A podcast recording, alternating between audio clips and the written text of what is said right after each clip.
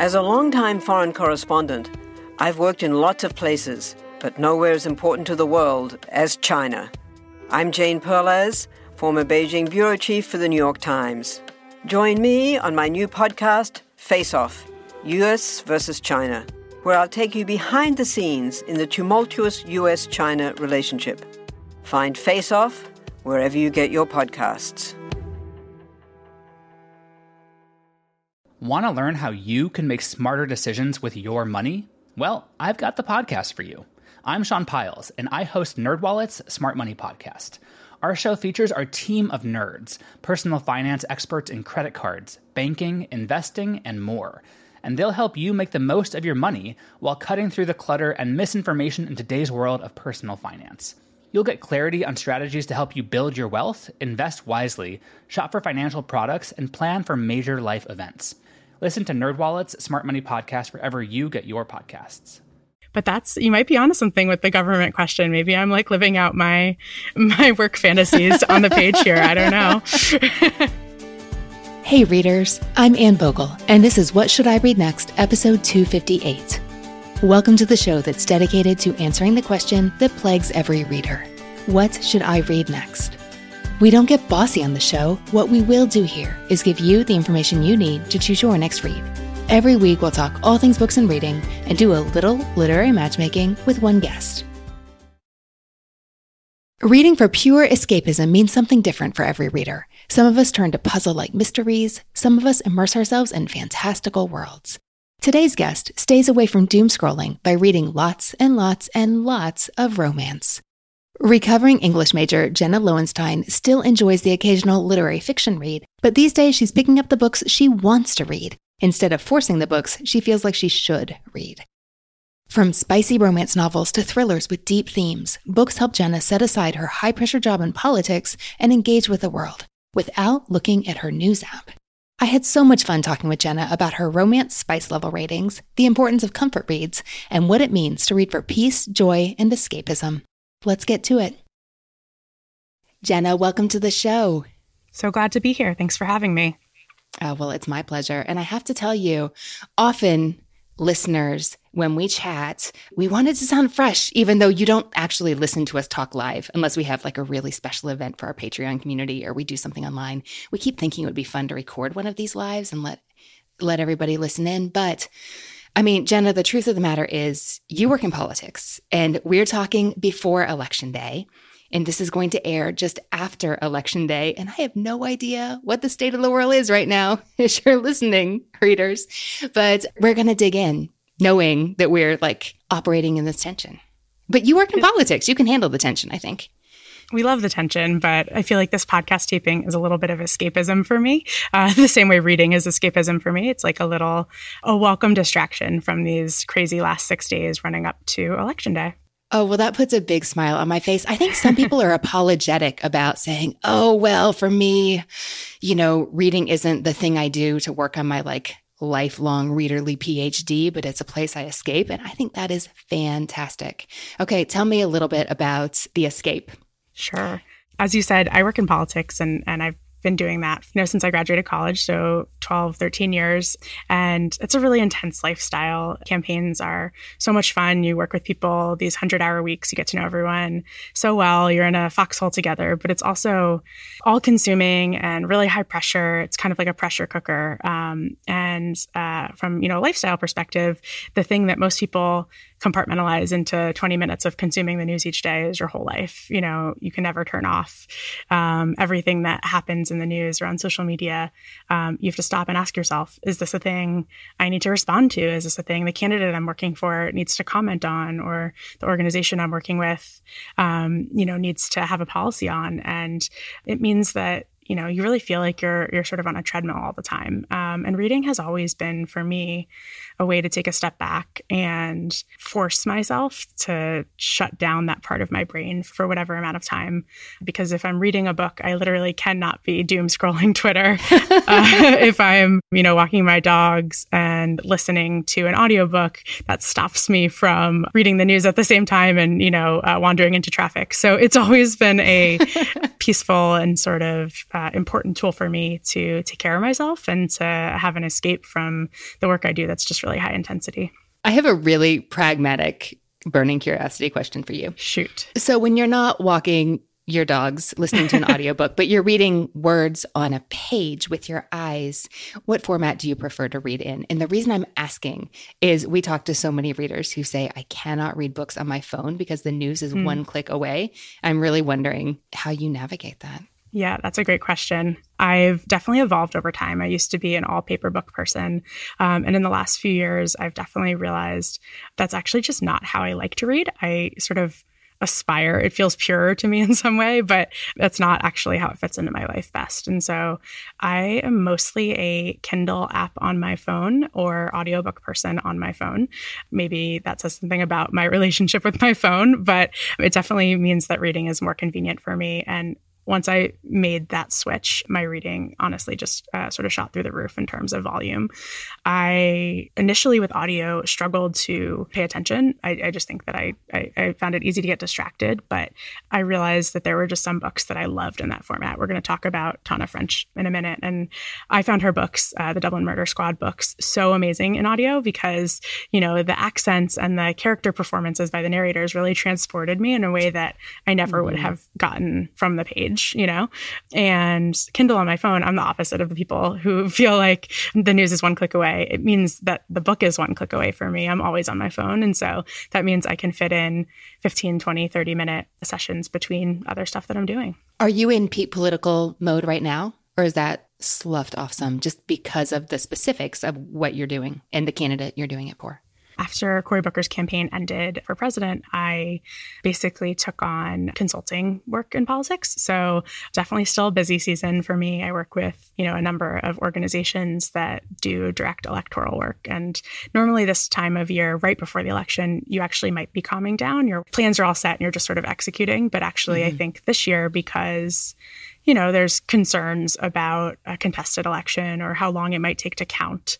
Most folks in politics are working overtime to put plans in place for what it looks like to make sure every vote gets counted. What kind of work do we need to do to, you know, mobilize the public to support a fair count in the days and weeks after election day? We we don't expect it to be over next Tuesday, unfortunately, or last Tuesday when this podcast airs. so definitely thinking about that a lot. How do we how do we mobilize folks to, you know, make sure a fair process happens? Oh, well, I'm so interested in hearing what you turn to when you wish to escape from the news in your work life.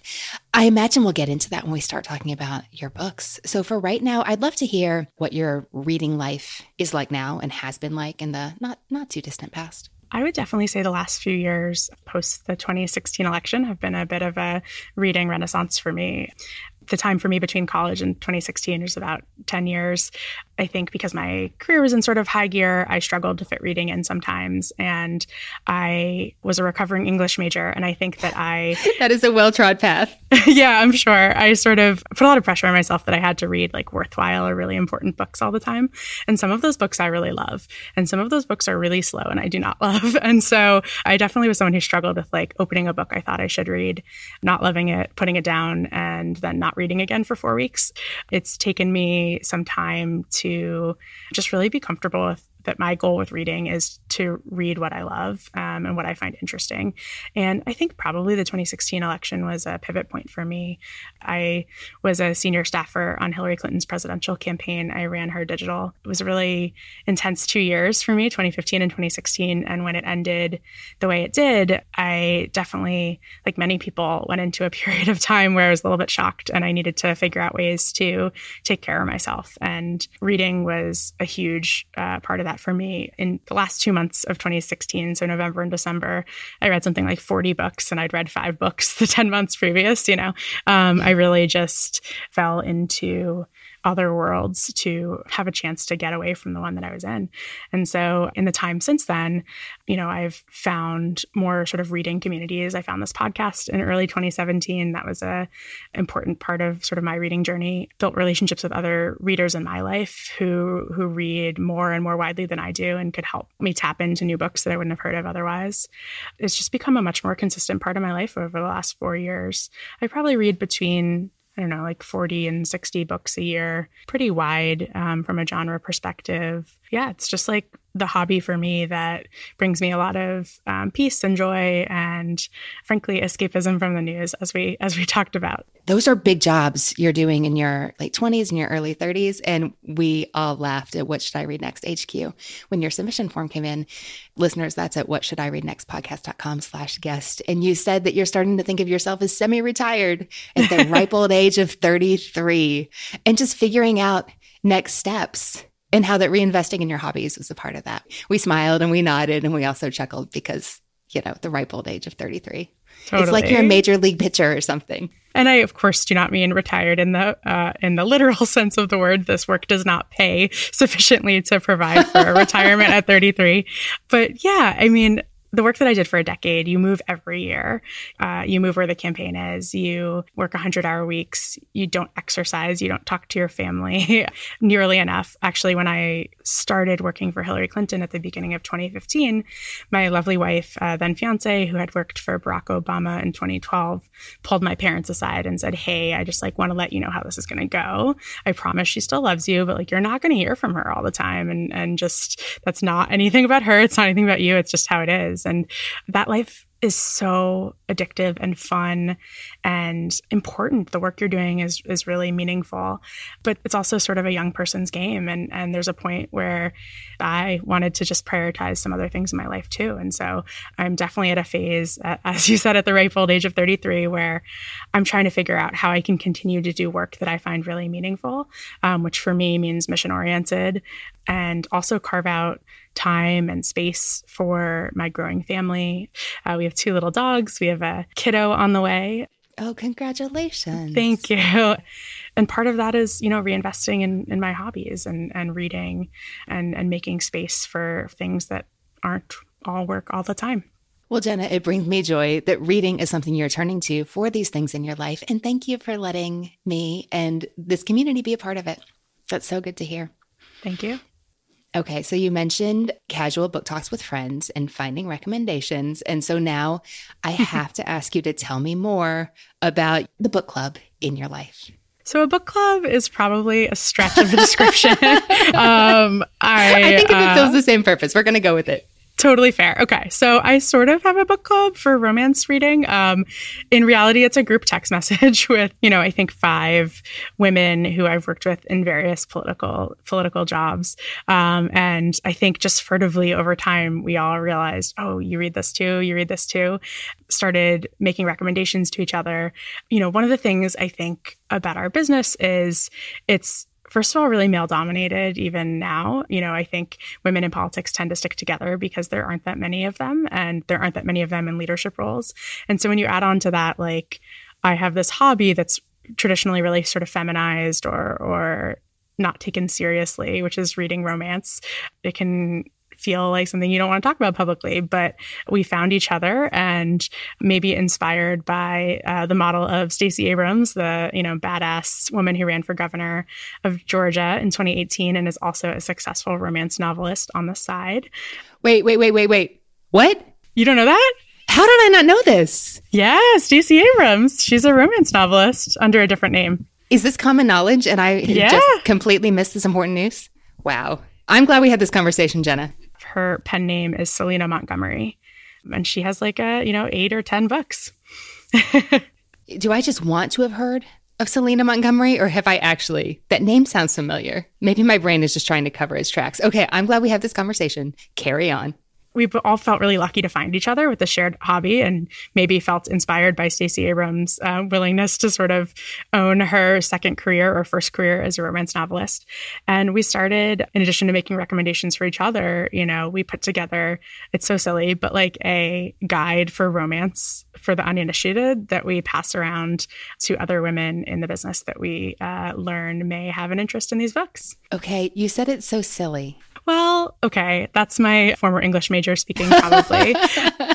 You know, I think that no, it's not silly. And actually I'm I want to be someone who doesn't think of things as guilty pleasures, but I definitely think of romance reading as for me at least pure escapism. That's what I like to do when I just like need to shut out the world totally and I know how it's going to end and it's really comforting. You know, it's like a warm blanket or a puppy, you know, it's just like pure comfort, no challenge.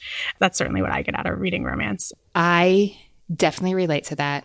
I had a really hard summer and I read, I think I read like, it wasn't pure romance novels, except for a three week period where it really might have been. I was going through like a book a day, yeah. pure escapism. And I am so glad those books were there for me at the beginning of the pandemic, sometime in April, maybe, um, my friend Amanda Litman and I uh, decided that we were going to take on the Bridgerton books by Julia Quinn. There's eight of them, and we read them straight in about three days. Um, we basically didn't come up for air.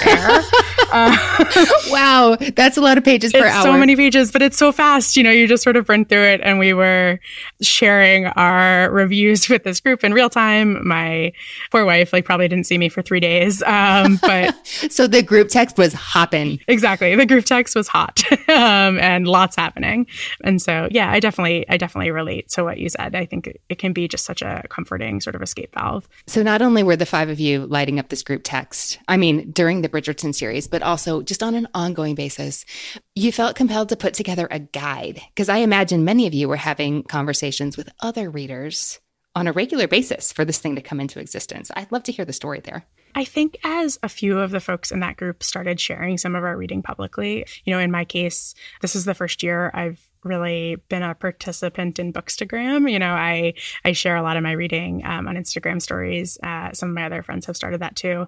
We started getting folks responding when we would post a book that falls into that romance genre. You know, Tessa Bailey's series that started with Fix Her Up has been a favorite of our group of friends. And I remember when I posted about one of them, like 20 people responded who I never would have expected to say, I really love these reviews, keep them coming. And I think that just prompted us that we had kind of a, amassed a enormous body of knowledge about what was good or what we, what we liked at least. And I think particularly with romance, sort of like what falls into what spice levels is important for new readers. And so uh, we put together this guide to just help people navigate the world if it was new to them. Tell me more about the spice levels. Because sure. on the Bookstagram, you see candle emojis, you see eggplant emojis, and mm. you use the chili peppers, which are just so adorable. We do. We use the chili peppers. We go from one to four. One chili pepper is more of like a romantic comedy or, you know, women's fiction, something like that, where definitely closed door, everything happens off the pages.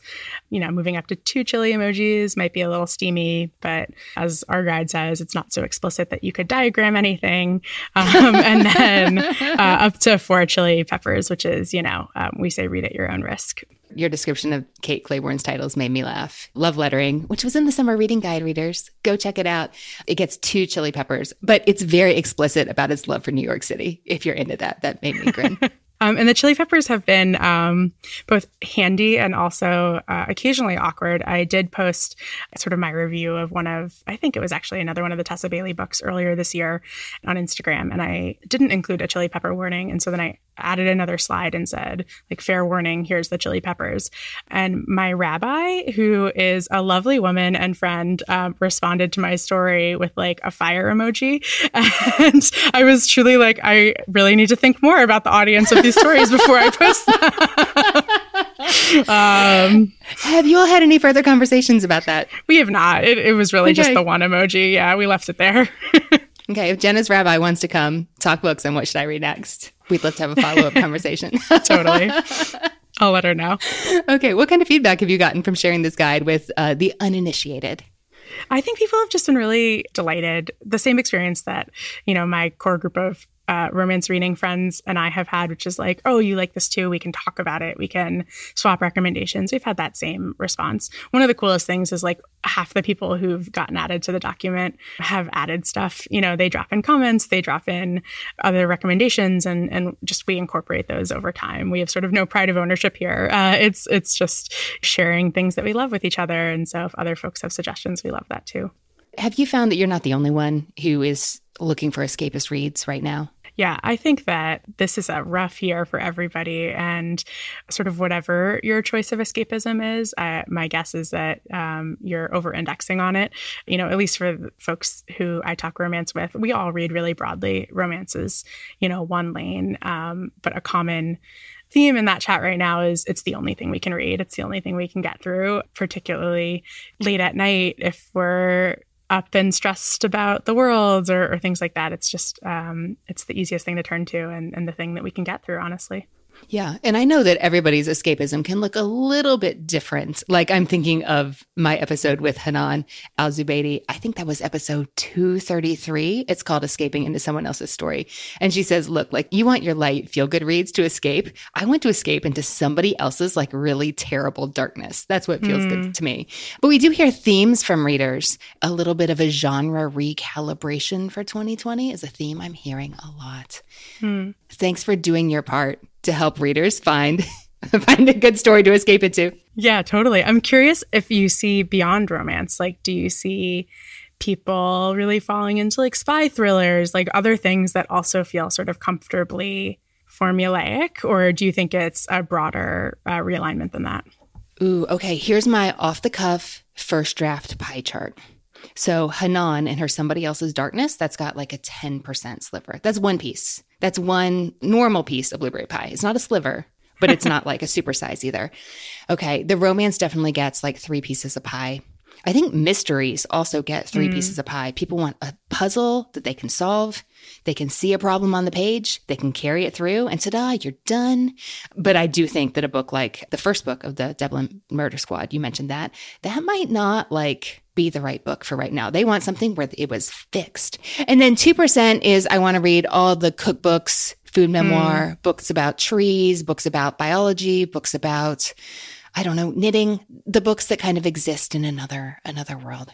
I can definitely understand that. All right, somebody can diagram that and send us to us.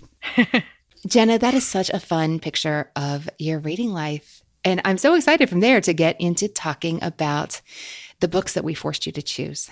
It was a little bit of a um, a challenge to choose, but um, so ready to go there. How did you choose? So I definitely think there's a recency bias to the books that I chose. Um, these are books that I'm still thinking about right now. I definitely struggled. I wanted them to be representative of the things that I love. I was like, how will Anne know that I love middle grade if I don't include middle grade? Or how will she know that I love travel memoirs if I don't include Bill Bryson? But I had to get to three. And so uh, what I what I did was was just think about the books that I've read recently that I really love, that I talk about a lot, that I share a lot. And this is the list I ended up with. Okay, you know how this works. You're going to tell me three books you love, one book you don't, and what you've been reading lately. And then, based on what you said, travel memoirs, middle grade, I we'll, we'll narrow it down a little bit, but I'll recommend three titles you may enjoy reading next. Okay, Jenna, tell me about book one. So, the first book that I love and I talk about more than any other book probably is American Spy by Lauren Wilkinson. Um, I read this late last year uh, and I still think about it probably every day. And this is the story of Marie Mitchell, who is a brilliant young, um, very young, intelligent officer with the FBI in the mid 1980s. I actually loved it, sort of took place right around when I was born, which I thought was just a cool way to get a sense of that decade. She's also a black woman in an all white boys club at the FBI, and she's really been sidelined throughout her career. The story sort of takes place right as she's recruited for an off the books operation um, aimed at undermining the real life revolutionary leader of Burkina Faso, um, Thomas Sankara. Um, her task is to go undercover and get close to him and help the FBI in the United States undermine him. I just loved this book. It feels like a thriller from the first page to the very satisfying slash unsatisfying ending. It has that sort of um, velocity and high ratio of plot to pages that you would get from a thriller, but it also really wrestles with issues of race and colonialism, um, gender and politics. And there was just like a lot more going on there than you would normally get from this kind of thriller. And it was like, Wilkinson sort of set out to flip the genre on its head a little bit. And it just for me was like a really wonderful read. And I, I, I really think about it all the time and want to find 10 more books just like it. Oh, what a good sign. Although I don't know how you could find 10 more books just you like cannot. it, which is I've the tried. Oh. And if you are an English major, or we're doing book school right now for the Modern Mrs. Darcy Book Club, and we're talking about reading with a literary lens, like if you're reading with that eye, there is so much there. Yeah. There's so much there. And I actually wasn't familiar with the rich literary tradition of Black spy novels. That has been a thing for many decades. And Wilkinson uses, does she use an epigraph from W.E.B. Du Bois? Or am I, I don't making that up? remember. But she's talked about him a lot in interviews and double Mhm. consciousness and how she's consciously doing that in the book and even triple consciousness and how it's just there's so much metaphor happening on the page which you can read you you can read it just like a spy novel beach read kind of situation and I'm using that in the stereotypical sense obviously you could read Les Mis at the beach and it would be a beach but I think you know what I mean but if you really want to get nerdy and get into it there's so much there Yeah, and there's just so much character development through the book. Her relationships are so rich. The main character with her family and with her colleagues, of course, with Thomas Sankara, who's fictionalized in the book, and the mm-hmm. people around him. You know, it just it's this like really sort of intimate, character driven story that's also has these like huge action set pieces. I mean, the very first pages of the book, it's not a spoiler to say, you know, sh- her life is threatened and and it's sort of a high drama, high action situation right from the beginning. Um, so it, what you can expect from the book sort of changes page to page, and I, I just really loved it. Jenna what did you pick for book 2 Uh, the second book I picked was The Searcher by Tana French. This is a brand new book, and I was so excited that I loved it because I love all of Tana French's books, except I really didn't like the last one. So I got to know her books through the Dublin Murder Squad series, which were actually the first books I really listened to on audio. And the ability to hear the accents from the narrator just really sucked me into that world. And I mainlined them like in three weeks in 2018, um, just all of them. Um, so I was so excited a year or two ago when The Witch Elm came out, and then that Oh. book was just sort of not for me. I really struggled to get into it. I definitely didn't finish it. I read like 100 pages. And so I had a lot of, I think, trepidation when The Searcher came out because I knew, like The Witch Elm, it was set outside of her Dublin Murder Squad series. There's a lot of differences between it and the Dublin Murder Squad, but I was hopeful. So just to tell the story of the book for a second, Tana French is telling the story of a retired Chicago cop, Cal Hooper, who leaves his career and his sort of estranged family behind and moves to Ireland. He wants like this quiet life where he can fix up a dilapidated farmhouse and not really talk to anybody. And everything about that was different than the Dublin Murder Squad books. You know, it's an American protagonist, it's a rural setting instead of a city. And, you know, so I, I wasn't sure if it was going to be for me. And, and really nerdy, this is the first time she's written in the third person. That's true. Yes. Bum bum bum. Yeah. Yeah. So, like, you know, from page one, she's trying to do something different here, like capital letters, trying to do something different. Cal's sort of quiet life gets upended when this neighborhood kid comes by and asks Cal to, hap- to help track down a missing brother. And so all of a sudden, he has to be a detective again. I mean, I just loved this book too. Um, I feel like that's all I'm saying about these books, but I loved it. And I read a lot of the interviews that Tana French did about this book, and she described it as sort of an Irish Western. And that's one of the things that she talked about a lot is that she wanted to take the sensibilities or the shape of a Western and transplant it to Ireland. But actually, what I really liked about it was that it felt like a detective novel, but she was really using it to sort of undermine what a detective novel can be. You know, I think one of the parts about this book that really resonated with me that I really was interested in was she sort of uses this story to explore the current moment that we're all sort of in as a society, struggling with structural racism, with the role of police in society. Cal uproots his life because he has this sort of growing unease about his complicity as he, he thinks of himself as a good cop and he struggles with the bad cops he works alongside. And I think that it was really interesting for me for her to use the form of a detective novel to sort of question everything about what a detective novel is based on. Like, are these our heroes? You know, what does justice look like when it's not as clean or pat as you might normally get in a novel like this? And I just thought it felt really current and really brave for her to sort of wrestle with these questions in this format. I loved it. Okay, so so far you've chosen two novels that subvert important governmental institutions. Is that a coincidence? is that just a total coincidence? They don't feel the same. That is a coincidence, maybe. I thought you were going to see something else, which is two novels that sort of subvert the, gen- the genre form a little bit, which is a thing that I thought about when I was pulling my list together. Both of these, like the similarity for me is that there could sort of be read as like a normal detective novel or a normal spy thriller, but they both have like a lot of depth and really interesting characters. But that's you might be onto something with the government question. Maybe I'm like living out my my work fantasies on the page here. I don't know. that seems like a much safer place to live them out. I, I wouldn't want to be either of these protagonists. Totally. I only want my coups in books, not and not in real life. Words to live by. Yes. Okay, so tell us what subverts the genre next. No, I'm kidding. What did you choose for your third book? Yeah, my third book was Clap When You Land by Elizabeth Acevedo. I had previously read uh, The Fire on High and loved it, and in particular recommended it to my niece who's in high school who isn't a huge reader, but uh, she got into that. And um, so Elizabeth Acevedo has sort of become uh, someone I keep my eye on because I'm like, what else can I pass down to this young reader? I'm not sure what I expected when I opened Clap When You Land. I don't think I knew it was in verse when I picked it up. It's a novel in verse that follows two 16 year old sisters, Yahaira in New York and Camino in the Dominican Republic. And they don't know of each other's existence until their father dies in a plane crash and their worlds are sort of thrown together. I tore through this in one night and really had to force myself to slow down to enjoy the writing because it was so beautiful. But I just loved, again, just like the velocity of it. It was like this beautiful intimate story, but it moved really fast and the characters were just so beautifully drawn and I felt like I knew them at the end of the book and it just felt really special. I love her and I'm so glad you had that reading experience. And I know that you didn't choose a middle grade novel.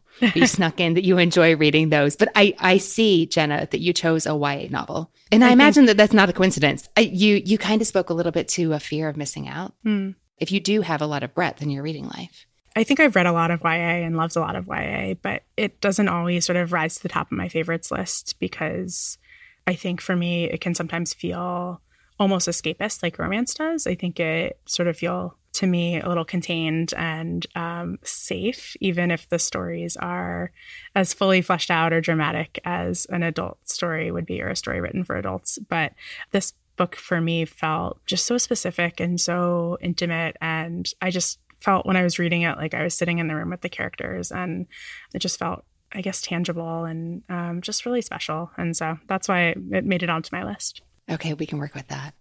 Now, was it difficult to choose a book that you didn't love?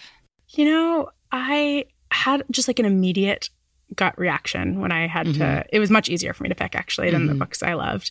Although it almost felt irrelevant because, like, I hated it, and so I've never read anything else like it again. um, so it's like not. um, All right, we got to know. Tell me about it. Yeah. So the book I don't love, and I, I, think it's fair to say hate, is The Ocean at the End of the Lane by Neil Gaiman. Um, this is such a great example of what I think you talk about on the podcast all the time. You know, excellent books can just not be excellent for me. Um, this book won so many awards, and, you know, this is like a much celebrated author, and I just hated it. And um, literally, when I try to remember what happened in it, I feel like I'm physically in a dense fog and I get so irrationally mad. I just found it so frustrating. I think maybe fundamentally magical realism is not for me. There are exceptions. I really liked Robin Sloan's Sourdough, for example, which definitely mm-hmm. has elements of magical realism in it. But something about the ocean at the end of the lane, just like how slippery it is, as soon as I would get invested in something, a character or a plot point, it just turned into something else. It just it, it just was so frustrating and not for me. So sometimes I want to gently push readers' boundaries. I think we're just going to leave fantasy alone today, though. I think that's fair. Okay. Tell me about what you've been reading lately. Yeah. So um, I just finished uh, Leave the World Behind by Rumaan Alam, which uh-huh. honestly uh-huh. I thought about bumping into my favorite books because I am obsessed with it. I can't stop talking about it. I've recommended it to 100 people in the week since I read it. Um, it's so good. I feel like he must have had a crystal ball to know it was coming this year uh, to sit down and write this book. For folks who haven't read it yet, it's about a Brooklyn family who go on vacation to stay in an Airbnb in Long Island. And their vacation gets interrupted late one night when uh, the owners of the house knock on the door. They're a, a, wealthy, elderly black couple, and they've rushed home from New York City where something bad has happened that's sort of unnamed or, or undetermined. And the two families have to hunker down together in this house.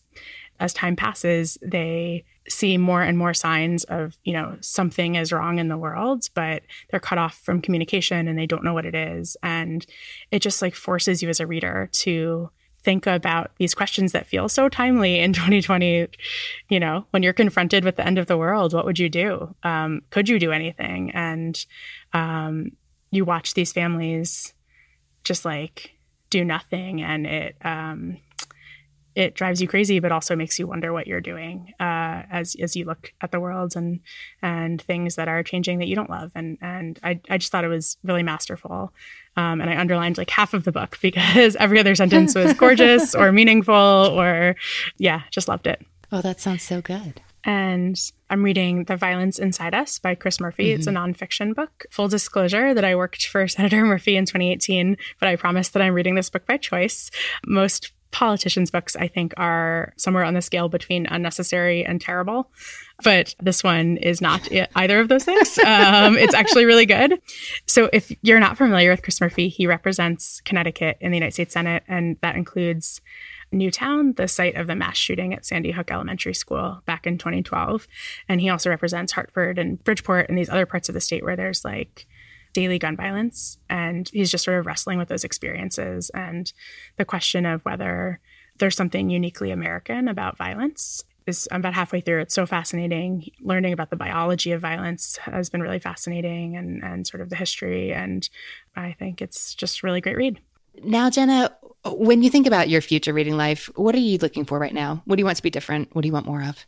I've noticed a commonality in the books that I love, sort of across genre, which is that they like move really fast. They're really propulsive and sort of regardless of genre. And I struggle to identify that in advance, you know, so I don't know until I'm reading a book whether it's going to feel sort of exciting and like move with velocity. But I, i'd love to figure out ways to identify that better so that I can, you know, do better selection when I'm picking up books.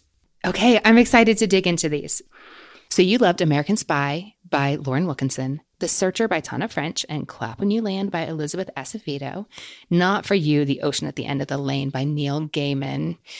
And I'm realizing that I forgot to ask you a very important question. You mentioned that you've thought about American Spy nearly every day since you read it. Hmm. Those are big words. Tell me more about that. What just felt so special about that book to me, and is also true of the other two on my favorites list, is just how skillfully it dives into the issues that I find like really compelling and important to think about the world, you know, how race shapes our experiences or gender or, you know, how uh, our socioeconomic backgrounds shape our access to different things in the world. It's like the opposite of preachy. It's just also an incredibly powerful story um, that weaves those things in so seamlessly that um, you sort of don't realize you're getting the important message with just like the really dynamic, powerful storytelling. I think that pairing is really important for me and is common to really all the books that I love. Okay. And we're looking for fast moving books that make you think and have a lot of depth and maybe also take you away to other places where you'd rather be than the real world right now? Can we work with that? That's fair. okay. should we start with the literary or should we start with the romance? Let's start with the romance, move on to vegetables. Let's do it. First of all, I know we've talked about this book on the show, but if you haven't read Beach Read by Emily Henry, I think you may find that fun, oddly, in the same way that you found American Spy and The Searcher fun. I noticed that it's not on your romance novels for the uninitiated doc. Is this a book that you've read or familiar with? I have read this book, and I, I think you're totally right that one of the things I loved about it is it felt familiar, like romance, but there was just so much more going on. And I really like how she sort of subverted the structure that you're you expect going in to like tell a really interesting story. You're on the right path. I like it. Next, I'm wondering about another romance novel, not on the document. It's a new release from Alexis Daria. It's called You Had Me at Hola. I don't know this. Oh, okay. That makes me happy. This is a romance that opens with a memorable meet cute, although it's more like a meet messy. It happens on a film set, and the things that Daria does with structure is really fun. It's about a soap opera star. Her name is Jasmine, and she is trying to move on from a very public breakup with a musician. She has landed a leading lady role in a telenovela called Carmen in Charge, and she's going to be Carmen. And it's a big, it's a big, big deal for her career. She's really excited because she wants to elevate her career instead of being stuck in doing soap operas forever her words, characters' words on that. Her co star in this is a telenovela star named Ashton, who has a big reputation. He's also looking to move beyond where he feels like he's been pigeonholed in the world of telenovelas. Like he wants a, you know, better career, more money, and more stability for the family that he hasn't told anybody about because he's got his own stuff in the past.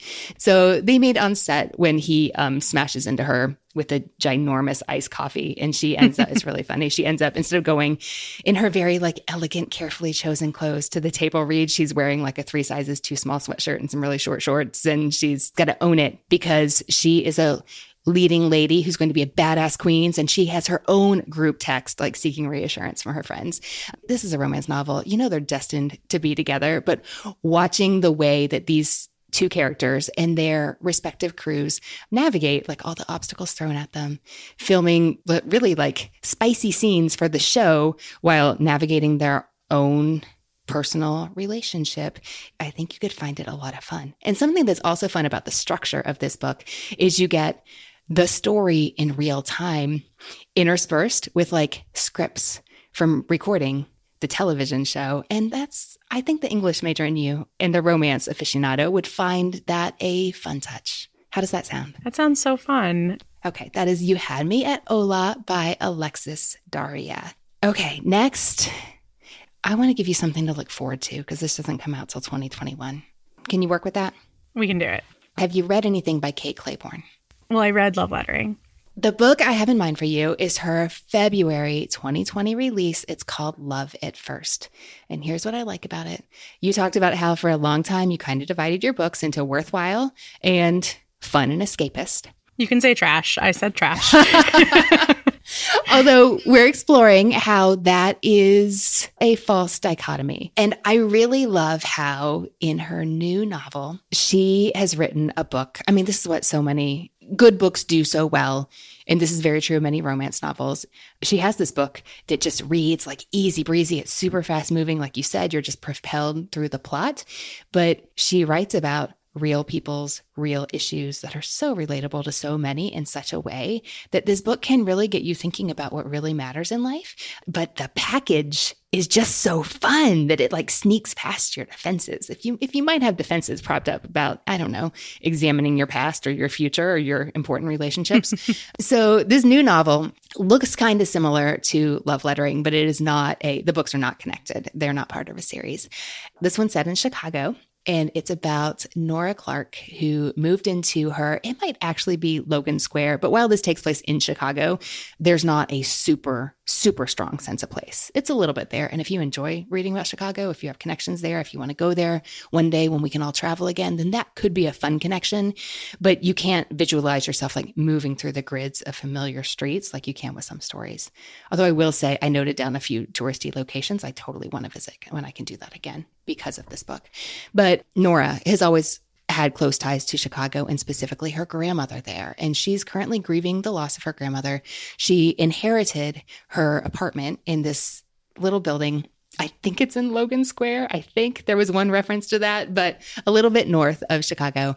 The community in this building is intense and really fun to read about. All the residents have been there forever. They know each other really well. They're very invested in each other's lives. Um, there's a little bit of busybodiness going on in this building, but it's good natured. And it's a, it's a small building. There's maybe eight residents who all know each other really well. So, into this Malou comes Will Sterling because he inherits his uncle's unit when he dies. And Will had no idea his uncle was going to leave this to him. He didn't want it. He didn't know about it. He wasn't close to his uncle. He only met him once. And that was a really, really sad, kind of tragic situation that you'll read about in the book. He doesn't need an apartment in Logan Square he has a place to live and it's right by his job and he's an ER doctor and he's he's too busy to to do all this stuff. But then a coworker's spouse says, "You know what you should do? You should clean it up and rent it out on Airbnb." And when Nora and her community here in this apartment building find out that that is his plan, they freak out and seek out to basically run him off. But this is a romance, so that's not exactly what happens. Um, but this is really fun. And as Nora and Will get to know each other and you see more of their lives and their friends and their circles, you see that they both have a lot of stuff in their past that has caused a lot of hurt and they got to work through it individually and then together. But it's done in such a tender, sweet, and compelling way. I just really think you're going to like it. How does that sound, Jenna? I think that sounds so fun. I love the idea of sort of the cast of people around them in the building. I think that can be such a fun dynamic to get to like meet lots of different characters. So, sounds great. Okay, how about a spy novel? Love it.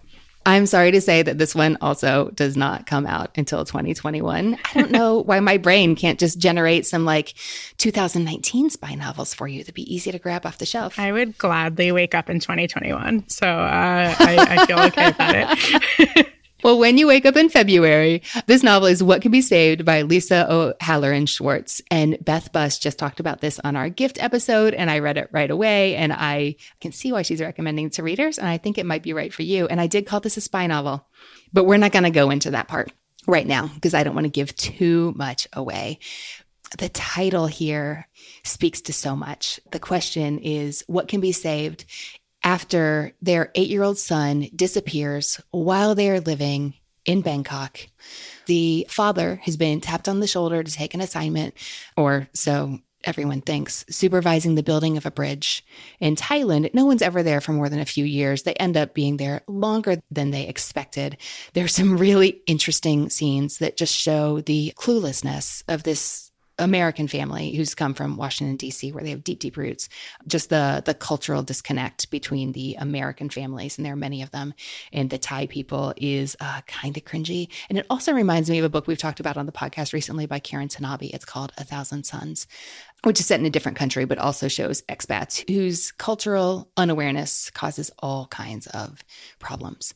But while they are stationed there, what the family knows then, and also 47 years later, when the novel actually opens, is that their eight year old son Philip disappeared after a judo lesson and they never found out what happened. They eventually left the country and left him behind, assuming that he is dead and they'll never see him again. But when the story opens, his sister gets an email that says, Hey, I think I have your brother. And she's like, oh, over the years, they've gotten all kinds of demands for ransoms and requests for money and pay me, I'll get more information. So she's skeptical, not as skeptical as her older sister, um, but she's very skeptical. But it's him. And with most stories, you'd think, I mean, that would be the whole story. That would be the plot of the novel, like this brother is found, and that's the arc. That is not the arc here. But the way it's carried out, this is a family saga told in alternating timelines, takes place over 47 years, exploring family secrets, long held and devastating misunderstandings, broken relationships, and those that are patched over the years there's a lot here. So you could just breeze through. I've heard so many people say since since it's been on my radar, I've started talking about it with mostly booksellers reading it right now. Like, oh my gosh, this is 464 pages, and I read most of it in a single day. Like, this is a fast moving story. But literarily, there's also so much to notice and dig into and appreciate on that level as well. How does that sound? That sounds amazing. I can't wait for it to come out. And Jenna, since I just gave you two 2021 releases that are going to need your patience, and since I think you're going to read You Had Me at Hola in two days, and the book I have in mind for you is Deacon King Kong by James McBride. I haven't read that. Like we were just talking about with What Could Be Saved, this is a story when it opens where you think, we've heard this story before, but we have not heard this story before. And it's tragic, but also there's so much humor here and heart. And this, you know how some novels do a really fascinating job. I'm totally speaking my biases. I think it's fascinating, but they do a fascinating job of showing you the web of interconnectedness between the characters that the characters have no idea exists and may never find out. But you're mm-hmm. the reader. You can see what's happening, you know? Yeah, I love that. That's really interesting. This story begins with a shooting in the Cause Houses Housing Project in South Brooklyn in 1969. This drunk church deacon who wanders into the courtyard one afternoon when everyone's hanging out and he shoots a drug dealer, one that he had had a long standing relationship with, one that he had once treated like a son, and he shoots him in front of everyone. And he becomes a dead man walking at that point, of course. After that, jolt of a beginning, McBride zooms way out and starts to show the relationships one by one in the community. And he shows you how we got to that moment in time, looking into the life of the shooter and the backstory. And of course, there's tragedy there. And the victim, the drug dealer's friends are so bumbling and it makes for so many really funny moments.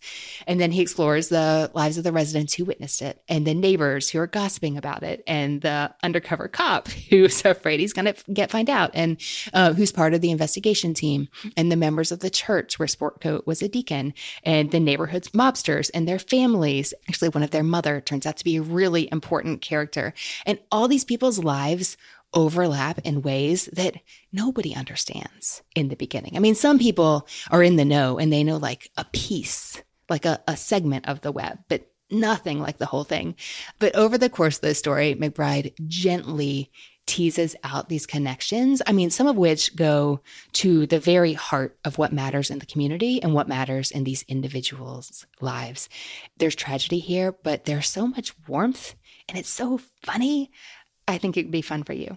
I think that sounds amazing. I think it checks a lot of boxes for me. We talked about earlier, really interested in like in violence, honestly, in, in novels mm-hmm. and how how that can um, sort of send entire communities spinning. Um, so I think this sounds like great for me. Really, really interested in that. I'm so happy to hear it. Okay, Jenna, of the books we talked about today, you had me at Hola by Alexis Daria. Love at First by Kate Clayborn. What Could Be Saved by Lisa O'Halloran Schwarz and Deacon King Kong by James McBride. What are you most interested in reading next? I think What Could Be Saved sounds so fascinating, but knowing that doesn't come out till 2021, I'm pretty sure I'll have You Had Me at Hola on my Kindle like in the next hour. Um, and Deacon King Kong is also top of the list. So I think they all sound really great. I'm excited for them. Well, I hope they deliver a nice dose of peace, joy, and escapism your way. Thanks so much, Anne. Oh, Janet, this was a delight. Thanks for talking books with me.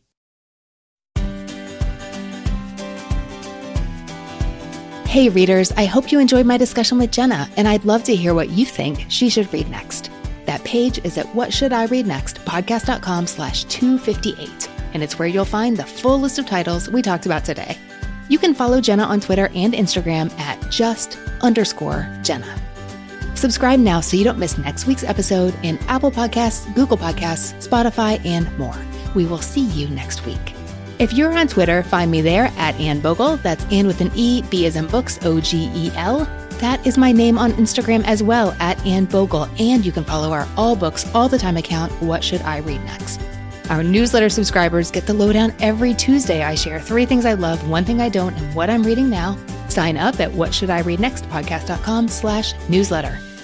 If you enjoy this podcast, please share the book love. Share it with a friend, leave a review on Apple Podcasts, or a tangible way to show your support would be to join our Patreon community at patreon.com slash what should I read next, or to pick up a copy of my book I'd Rather Be Reading for yourself or a friend. It's a wonderful holiday gift.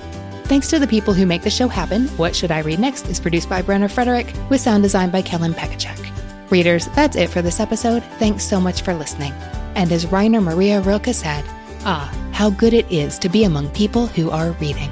Happy reading, everyone.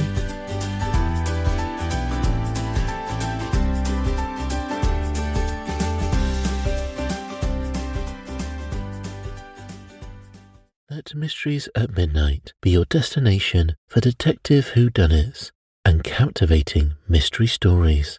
You'll hear classic stories like Sherlock Holmes, Agatha Christie's Poirot, and short tales from H.G. Wells, Charles Dickens, Edgar Allan Poe, and others. I'm Christopher, and I read these classic stories in the soothing style of a bedtime story so you can listen to them in bed when you drift off to sleep. Search for Mysteries at Midnight on Apple Podcasts, Spotify, or your favorite podcast app, and follow and subscribe so you don't miss out on new episodes. Do you find it hard to sleep at night? Then the Calm Cove podcast can help you sleep deeply all night long. Calm Cove has deeply relaxing meditation music and ambient sounds like ocean waves and crackling fires. All of our episodes are designed to help you relax and to fall asleep fast. Calm Cove is brought to you by the team behind Sleep Cove the sleep podcast that consists of spoken word hypnosis, meditation, and stories. So if you want to listen to a beautiful soundscape tonight, search for Calm Cove on Apple Podcasts or Spotify and see how we're helping millions of people relax and go to sleep every night.